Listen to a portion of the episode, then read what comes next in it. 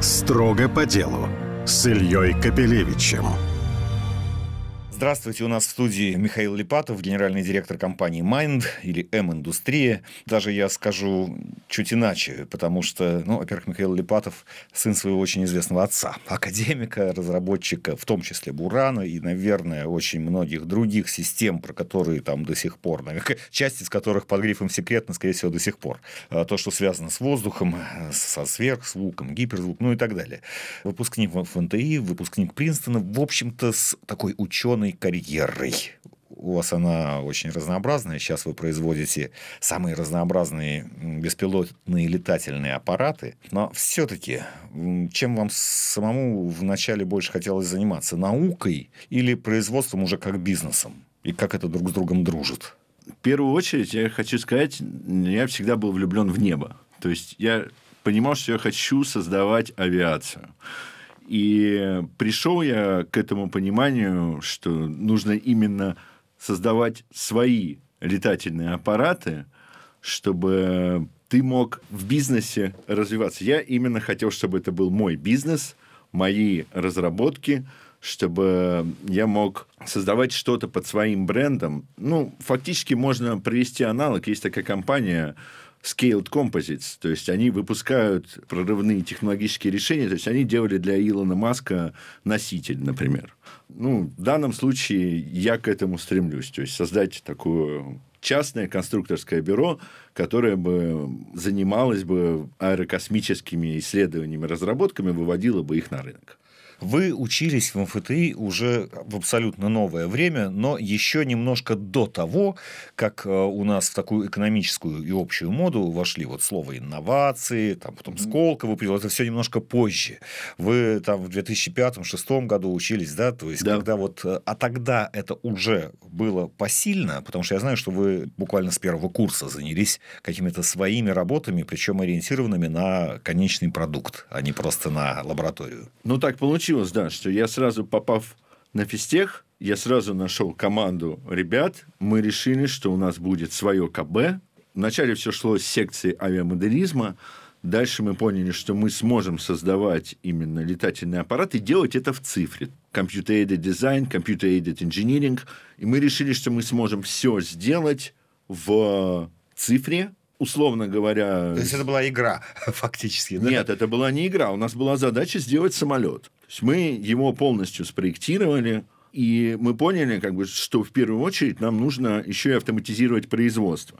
И так наша команда фактически разделилась на две – Часть команды стала создавать КБ, часть команды стала создавать успешный системный интегратор. И сейчас это один из крупнейших игроков на рынке, IGA Technologies. А что значит системный интегратор применительно к беспилотной авиации? Ну, во-первых, не только к беспилотной авиации, но и к большой авиации. Системный интегратор фактически компания, которая будет поставлять программное обеспечение, производить консалтинг и в том числе создавать производство для создания перспективных образцов авиационной техники или какой-либо другой. То есть вот что такое системный интегратор. Это PLM, Product Lifecycle Management, это система автоматизированного проектирования и производства. Когда вы делаете все не на Кульмане, а когда вы используете для этого профильное программное обеспечение, отправляете на станок, как на принтер. Чуть-чуть в сторону вопрос. Вот смотрите, сейчас, насколько я представляю, у нас, ну, наверное, десятки компаний, которые производят дроны. Скажите, а каждая из этих компаний создает свой собственный программный продукт, промышленный дизайн, ну, потому что дрон это половина в нем это программное обеспечение, а половина, может быть, даже меньше половины, это вот, собственно, материя. Вот все десятки компаний, они все делают сами по себе или возникает в этой индустрии все-таки какая-то общая база? Безусловно. Зачем десятки? Неужели они настолько отличаются друг от друга? Ну, во-первых, здесь можно привести аналогию. Есть разные школы. Каждый рынок создает фактически школу проектирования. Ведь что такое дрон? Чем он отличается от самолета? Дрон, в нем нет пилота. В нем главное не только планер, конструктив, аэродинамика там, и, опять-таки, промышленный дизайн. Здесь еще главное программное обеспечение и мозги этого дрона. Так вот, появляются новые школы, в том числе проектирования, там, промышленного дизайна, которые приобретаются из большой авиации, но часть, которая касается именно самого дрона как программной начинки его мозгов, вот это создается снова, но и есть, опять-таки, возвращаясь к вашему вопросу, есть разные подходы к созданию беспилотника. Можно его обучать непосредственно на каком-то стенде, а можно производить э, обучение там, в том же самом симуляторе, можно это совмещать.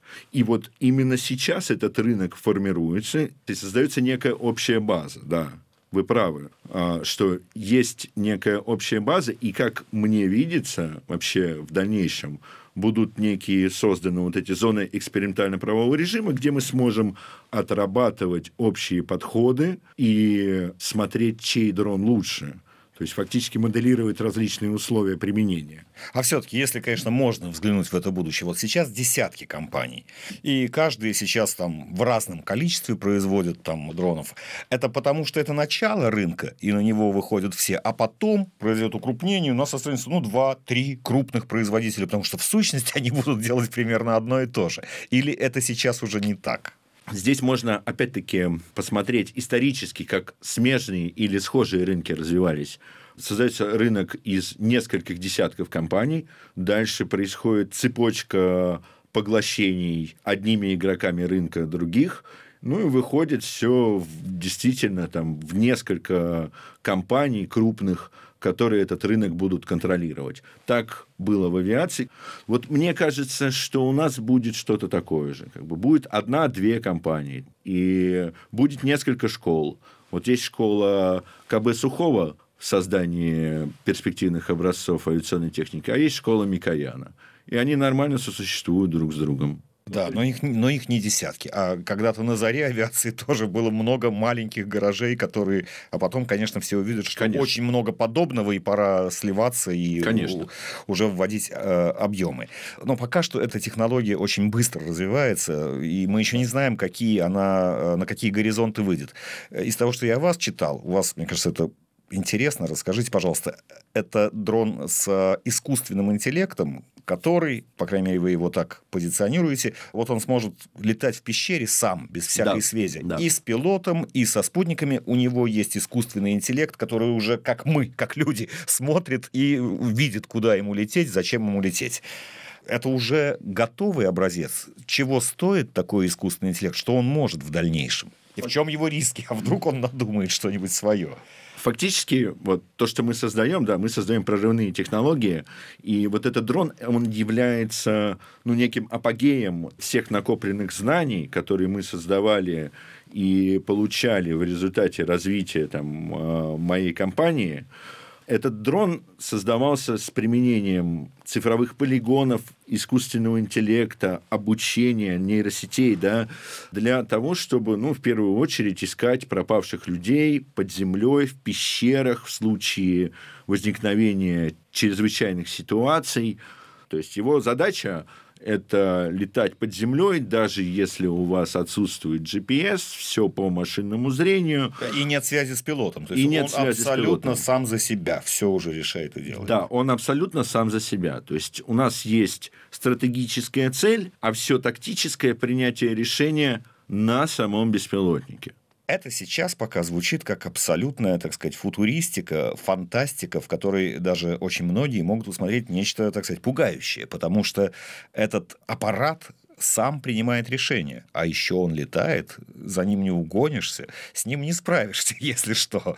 Но насколько это близко и насколько это сложно? Потому что сейчас об искусственном интеллекте, так сказать, ну, ходят легенды. Это сейчас самое модное слово.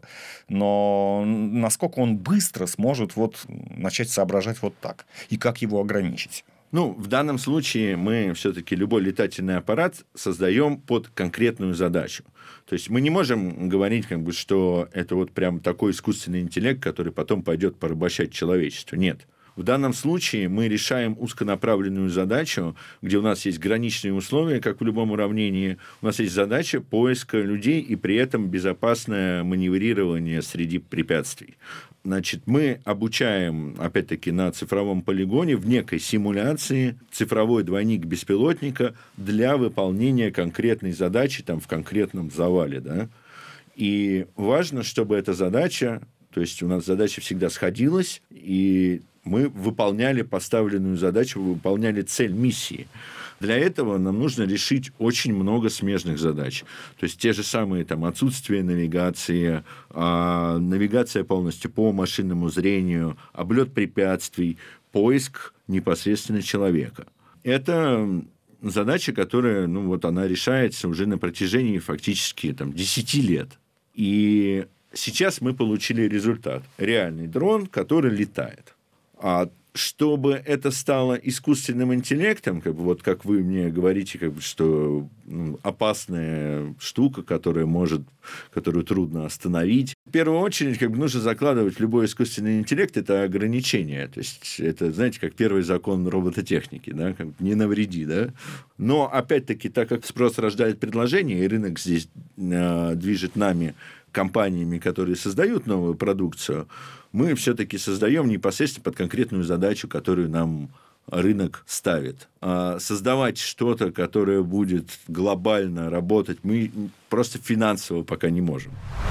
Строго по делу на бизнес FM. Эм. Дрон это там совокупность двух совершенно частей. Это самолет и программная часть. Вы говорите, в частной компании вы 10 лет работаете над таким программным обеспечением, которое решит вот такую задачу. Ну, замечу, что сейчас все, кто следит за новостями, понимают, что это в военных условиях может сделать дрон независимым от радиоэлектронной борьбы, но это мы оставим в стране. А как вы это организовываете в частной компании? За какие деньги? Какими ресурсами? Ресурсами? Или это государство помогает? Или это есть гранты? Как это живет?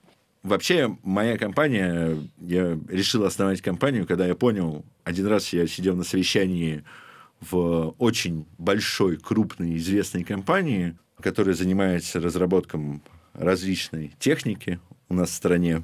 Была задача построить как раз вот рой беспилотников. Ну и на одном из совещаний... Это в каком году было? Это было в 2012 году. 11 лет назад. Уже такое да, было в, да. в чисто экспериментальном научном плане. Кстати, а зачем? Ну, для, решения, для решения различных задач. Это были исследовательские задачи, да? Научно-исследовательская работа, да, такая. Я понял, что мы можем создать такую систему, но чтобы создать ее быстро, нам нужны ресурсы, нам нужно обязательно ну, воля руководства, да, административный ресурс для того, чтобы такую систему создать. Ну, мне сказали, как бы, что нет, это будет возможно там, только через пять лет. Ну, а если ты такой умный, иди и открывай свою компанию. Ну, я и решил тогда, что чтобы быстро выводить продукт на рынок, нужно именно иметь свой бизнес. Тогда это позволит тебе быстро именно создавать что-то новое. Потому что сейчас технологии, цикл жизни технологий, он очень-очень небольшой. То есть каждый год мы фактически должны выпускать что-то новое, чтобы оставаться в тренде но крупные компании зачастую этого делать не могут. Плюс еще накладывается, если мы берем а, вопросы э, там, массового производства, это вопросы сертификации и так далее. Цикл может затянуться создание нового продукта до а, До того момента, как они, он уже утратит актуальность. Конечно. И не он... потому, что он плохой, а потому что просто вся окружающая среда меняется, как там вот... И он уже никому не да, нужен. Да, как э, Blu-ray, прекрасное достижение, там существовал на рынке один год, потому что дальше все вытеснила цифра, хотя было прекрасно сделано. Абсолютно и... согласен, да. Так вот, э, значит, вот свой бизнес в этой сфере. Ну, то есть мы же пережили за последние там лет 10-15, ну, несколько там итераций системы организации, да, вот этого инновационного э, бизнеса, быстрого, который ориентирован на рынок и в то же время использует самые-самые последние, даже еще не состоявшиеся научные и технические разработки. Как вы в этой среде живете? Вот конкретно что вам позволяет финансировать разработку такой программы искусственного интеллекта, по которой мы говорили пять минут назад?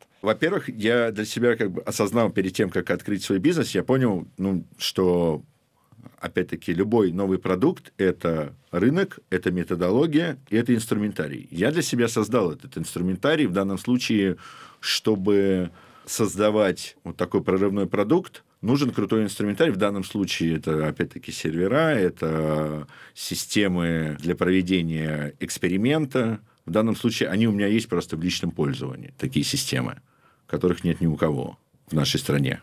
И это позволяет мне создавать что-то быстрее и выводить это на рынок очень быстро. В данном случае отвечу на ваш вопрос так. бэкграунд, который был создан и накоплен до этого. А вот этот инструментарий, он в вашем личном распоряжении, да? А если, допустим, какая-нибудь другая команда из родного вам МФТИ, в котором вы работаете в том числе, тоже попросится, скажет, вот у нас есть такой-то вот проект, такая-то вот идея сделать то-то, то-то, для этого нам нужны серверные мощности, и есть какая-то, значит, опытно-производственная база, чтобы собрать в металле и дать полетать где-то. Вы дадите им такую возможность? Конечно. Бесплатно? Конечно все-таки у вас бизнес. Вы же не просто ученый, вы здесь бизнесмен. Вам нужно ну, это, э, знаете, здесь э, я отвечу так. It depends. Это зависит. То есть, если, если это команда студентов, которые могут проявить себя и потом будут полезны, опять-таки, в моей компании, ну, конечно, я дам и предложу им дальнейшее сотрудничество. Ну, если это какая-то... Конкуренты. А если это конкуренты... Конкуренты есть у вас вот сейчас на этом рынке нашем, на котором Безусловно. Их, вот прямые, их, которые... их, их еще больше становится. Год от года их становится только больше. Другой вопрос, как бы, что у каждого своя школа разработки, у каждого там свой инструментарий, у каждого своя методология и своя команда. В итоге в этом бульоне как бы варится много чего, и каждый по-своему немножко создает продукт. Тогда насчет видения. Вот э, поскольку вы все-таки именно все время смотрите чуть-чуть в завтрашний день, что да. можно будет сделать завтра, и что рынок может попросить, да? да. Э, что вы думаете самое актуальное в отрасли на день завтрашний? В послезавтра заглядывать, наверное, бессмысленно в, в том темпе, в котором у нас происходит. Ну, на завтрашний день я могу сказать, что это непосредственно доставка грузов при помощи дронов. То есть мы преодолеем в итоге все проблемы, переведем их в класс задач с точки зрения доставки грузов в отдаленные места нашей Родины и, конечно же, аэротакси. То есть перевозка людей беспилотной техники. Да. А это будет, извините, на вертолетном типе или можно и на самолетном попробовать. Посадили человека под крыло и Я немножко по поправлю вас. Здесь не именно беспилотный, а опционально пилотируемый. Все-таки у нас сейчас законодательство ограничивает. Эта техника должна быть опционально пилотируемой. Но я не думаю, что это будет вертолетная техника. А все-таки вертолет создавался под пилота. И вертолет это очень сложная система с точки зрения, опять-таки, динамики полета и аэродинамики. Очень тяжело решать задачу там, автоматической посадки беспилотного автономного вертолета в каких-то непонятных метеоусловиях, в неизвестной точке. Ну, для этого на борту должен быть пилот, под которого непосредственно и создавался этот вертолет. Предполагалось при создании вертолета, что он будет пилотируемым. Мы живем в 21 веке, это век мультироторных систем, это век витолов, конвертопланов, вот этих схем, непосредственно которые в дальнейшем и будут развиваться. Может быть, появятся новые схемы, да, но именно они покажут свою дешевизну и эффективность. Ведь вы регулируете там, частоту вращения вашего винта, и все, пожалуйста. Вы получаете маневр в той или иной, соответственно, оси вот это гениально и просто. И простые уравнения решаются в системе автоматического управления. То есть вам не нужно сложные уравнения на Вестокс описывать, соответственно, как у вас происходит там течение, там как у вас... Сейчас заговорил физтех. Да, да, да. Те, кто не учился, не поймут. Поэтому, коли так, я как раз про это хочу спросить. Вы действительно, у вас такая биография и такие годы, да, вы закончили МФТИ, потом два года поучились в Принстоне. Вы, кстати, интересно сравниваете сравнивали. Я попрошу вас просто повторить это сравнение. Я вообще хочу сказать, как бы, что физтех, он дает фундаментальное образование, и вот после того, как ты закончил физтех, ты можешь попасть куда угодно. А Принстон – интересный опыт. А я... вы в Принстон попадали, просто захотели там учиться, или они отобрали, или как это? Вот как, как тогда попадали? А приехал на конференцию просто, да, и со своими... Это 2009 год. Да, да, да. Приехал на конференцию просто со своими наработками. Это течение Куэта Тейлора. Не предложили, да. Но я... Ну, душа не лежит, знаете, как это... Русский человек, он по-другому устроен. Хоть я могу совершенно четко сказать, как бы у меня еще предыстория, да, отец патриот создатель Бурана, один из создателей. Ну, как, имя которого хорошо и там, конечно, наверное. Да, знаю. безусловно. Дед Герой Советского Союза, летчик. Как, ну, Это, это, это то, почему вы из Принстона потом вернулись обратно. Но я немножко спрашивал про другое. Да. да. Чему лучше было научиться здесь и э, чему лучше там? Ну. Или, может быть, Принстон с точки зрения вашего развития вообще был лишним после физтеха уже? Я бы сказал, нет. Тут как бы Принстон учит именно быстро реагировать на любые внешние какие-то ситуации. Вам нужно давать определенное какое-то решение. И с точки зрения, опять-таки, бизнеса, безусловно, да, как бы это, это возможность фактически держать удар, и там тебе показывают, как бы, что ты должен быть все время в обойме. А что такое там быть в обойме? Это значит делать что? Что такое быть в обойме у нас в МФТИ? Что такое быть в обойме в Принстоне? это разные вещи совершенно. Как бы там ты должен решать много сложных, но повторяющихся задач. Здесь ты должен решать задачи фундаментальные, и тебе дают это делать. Там нет. Что такое? Чем фундаментальные от их отличаются? Это продумывать, э, ну, опять-таки, э, решения ты можешь получать именно аналитически, да, численно. Там важно, чтобы ты провел эксперимент какой-то. И там важно, чтобы эта идея, она всегда была экономически целесообразна.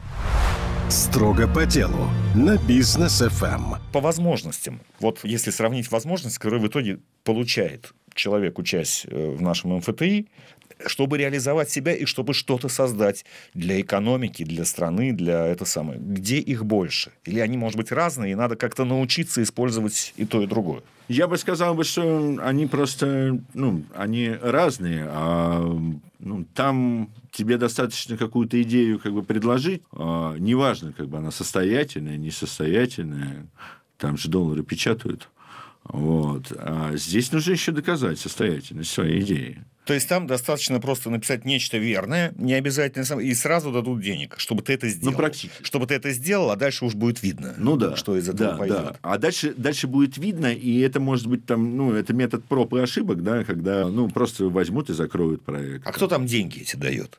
Очень интересно, что у американцев такая философия, что они считают во благо инвестировать именно в свои американские разработки. А кто, кто, кто? Это компании делают, частные Это, лица, может, это могут быть, это а, могут или- быть и компании, частные или прям- лица, и выпускники. Или правительство выдает, или это вот прям все, да, вот готовы дать денег студенту, если у него вот написано «на, попробуй», «на, На, сделай на это». сделай, на попробуй. Примерно так, да. У нас так не выходит? Ну, почему же? У нас э, есть... э, Вот сейчас вот у нас есть огромное количество, опять-таки, грантов. Это фонд Бортника, это национальная технологическая инициатива. У нас есть гранты министерские. У нас есть возможность, опять-таки, участия в различных конкурсах, где вы можете представить свое решение, и если оно победит или займет призовые места, вы получите финансирование. То есть Вопрос только в том, чтобы знать, куда идти, и все. Как-то вы сказали, да, что надо быть умным, чтобы что-то придумать, но чтобы получить возможность вот у нас сделать, надо быть немножко ушлым. да. Да, да, да. Это не меняется. Это не Потому что иногда одно вытесняет другое. Я А с вами согласен, да, да, да. Нужно обязательно быть немножко ушлым, да. Вы сами и умный, и ушлый, или как получилось? Я стараюсь быть в первую очередь умным, нежели ушлым. Но без этого можно? Или Вряд ли. Напоследок про МФТИ, потому что у вас, э, конечно, там есть сейчас студенты, и сейчас такой ну, а, э, стал э, очевиден огромный запрос на образование техническое, на образование физико-математическое, очень связанное э, с передовыми технологиями. Что вы видите по там, сегодняшним студентам? Их цели, интересы и возможности. Они у них больше возможностей, чем в среднем было там у вас в 2005, 2006, 2007 году, когда вы учились, чтобы начинать что-то делать, вот как вы. На порядок больше. То есть у них на, да, именно на порядок больше возможностей. Потому что я сейчас вижу, как ребята, вот они просто то же самое студенческое КБ открыли, они занимаются, им дают и помещение, и им дают возможность а, проявлять себя, и они это делают, молодцы. Я прям, ну, вот я на родном факультете появляюсь, и у меня прям вот сердце радуется, что называется. Я вот так вот смотрю, думаю, как классно вообще. Вот нам нужно было бегать, что-то там выбивать, просить там. Но ребята сейчас могут совершенно так, спокойно решать задачи, в том числе быть в контуре реальных задач. Очень важно, когда ты студент, участвовать в больших проектах, чтобы чувствовать себя частью чего-то огромного и великого. Вот у них такая возможность есть. И более того, у них есть возможность создавать эти стартапы и развиваться. А экспериментировать, то есть делать экспериментальный образец, как это можно сделать в Принстоне практически любому, кто что-то сделал, она мы, мы догоняем или, или да, это мы догоняем, догоняем, безусловно. Да. Сейчас уже конец года, итоги года, разные премии научные. Вы глубоко в процессе. Скажите ваше личное мнение, что из достижений нашей технической мысли, которая поставлена в условии, что она должна очень быстро сейчас двигаться, вас лично впечатлила? Неважно, получила это премию или нет. Может быть, это связано с какими-нибудь там вашими же поставщиками, потому что понятно, что много что приходится теперь э, срочно учиться делать самим, что покупали. Ваш личный, вот, ваш личный лауреат этого года. Ну, лично мой лауреат я бы вообще бы назвал бы вообще всю отрасль, что вся отрасль сделала огромнейший скачок и эм, если раньше... В чем прежде всего? В развитии программном, вот искусственный интеллект уже устанавливается на, и вами в том числе на дроны. Или нам нужно было очень сильно подумать и быстро научиться делать вот как раз эти, простите, железки, я так грубо скажу. Они могут быть и деревяшки, и пластик, неважно, в общем. Мы быстро смогли организовать производство. Производство дронов которые уже фактически можно выпускать тысячами. И этому я не могу не радоваться, потому что когда ты приходишь и видишь целый завод, где создают беспилотники, которые еще пять лет назад показывали ну, в единичном экземпляре, то опять-таки это достойно уважения, и это достойно именно всех лавр и наград, которые только возможны. Я вижу, что вот этот год – это год именно организации производства дронов. Спасибо, Михаил Липатов, Спасибо генеральный директор компании Mind. Строго по делу на бизнес FM.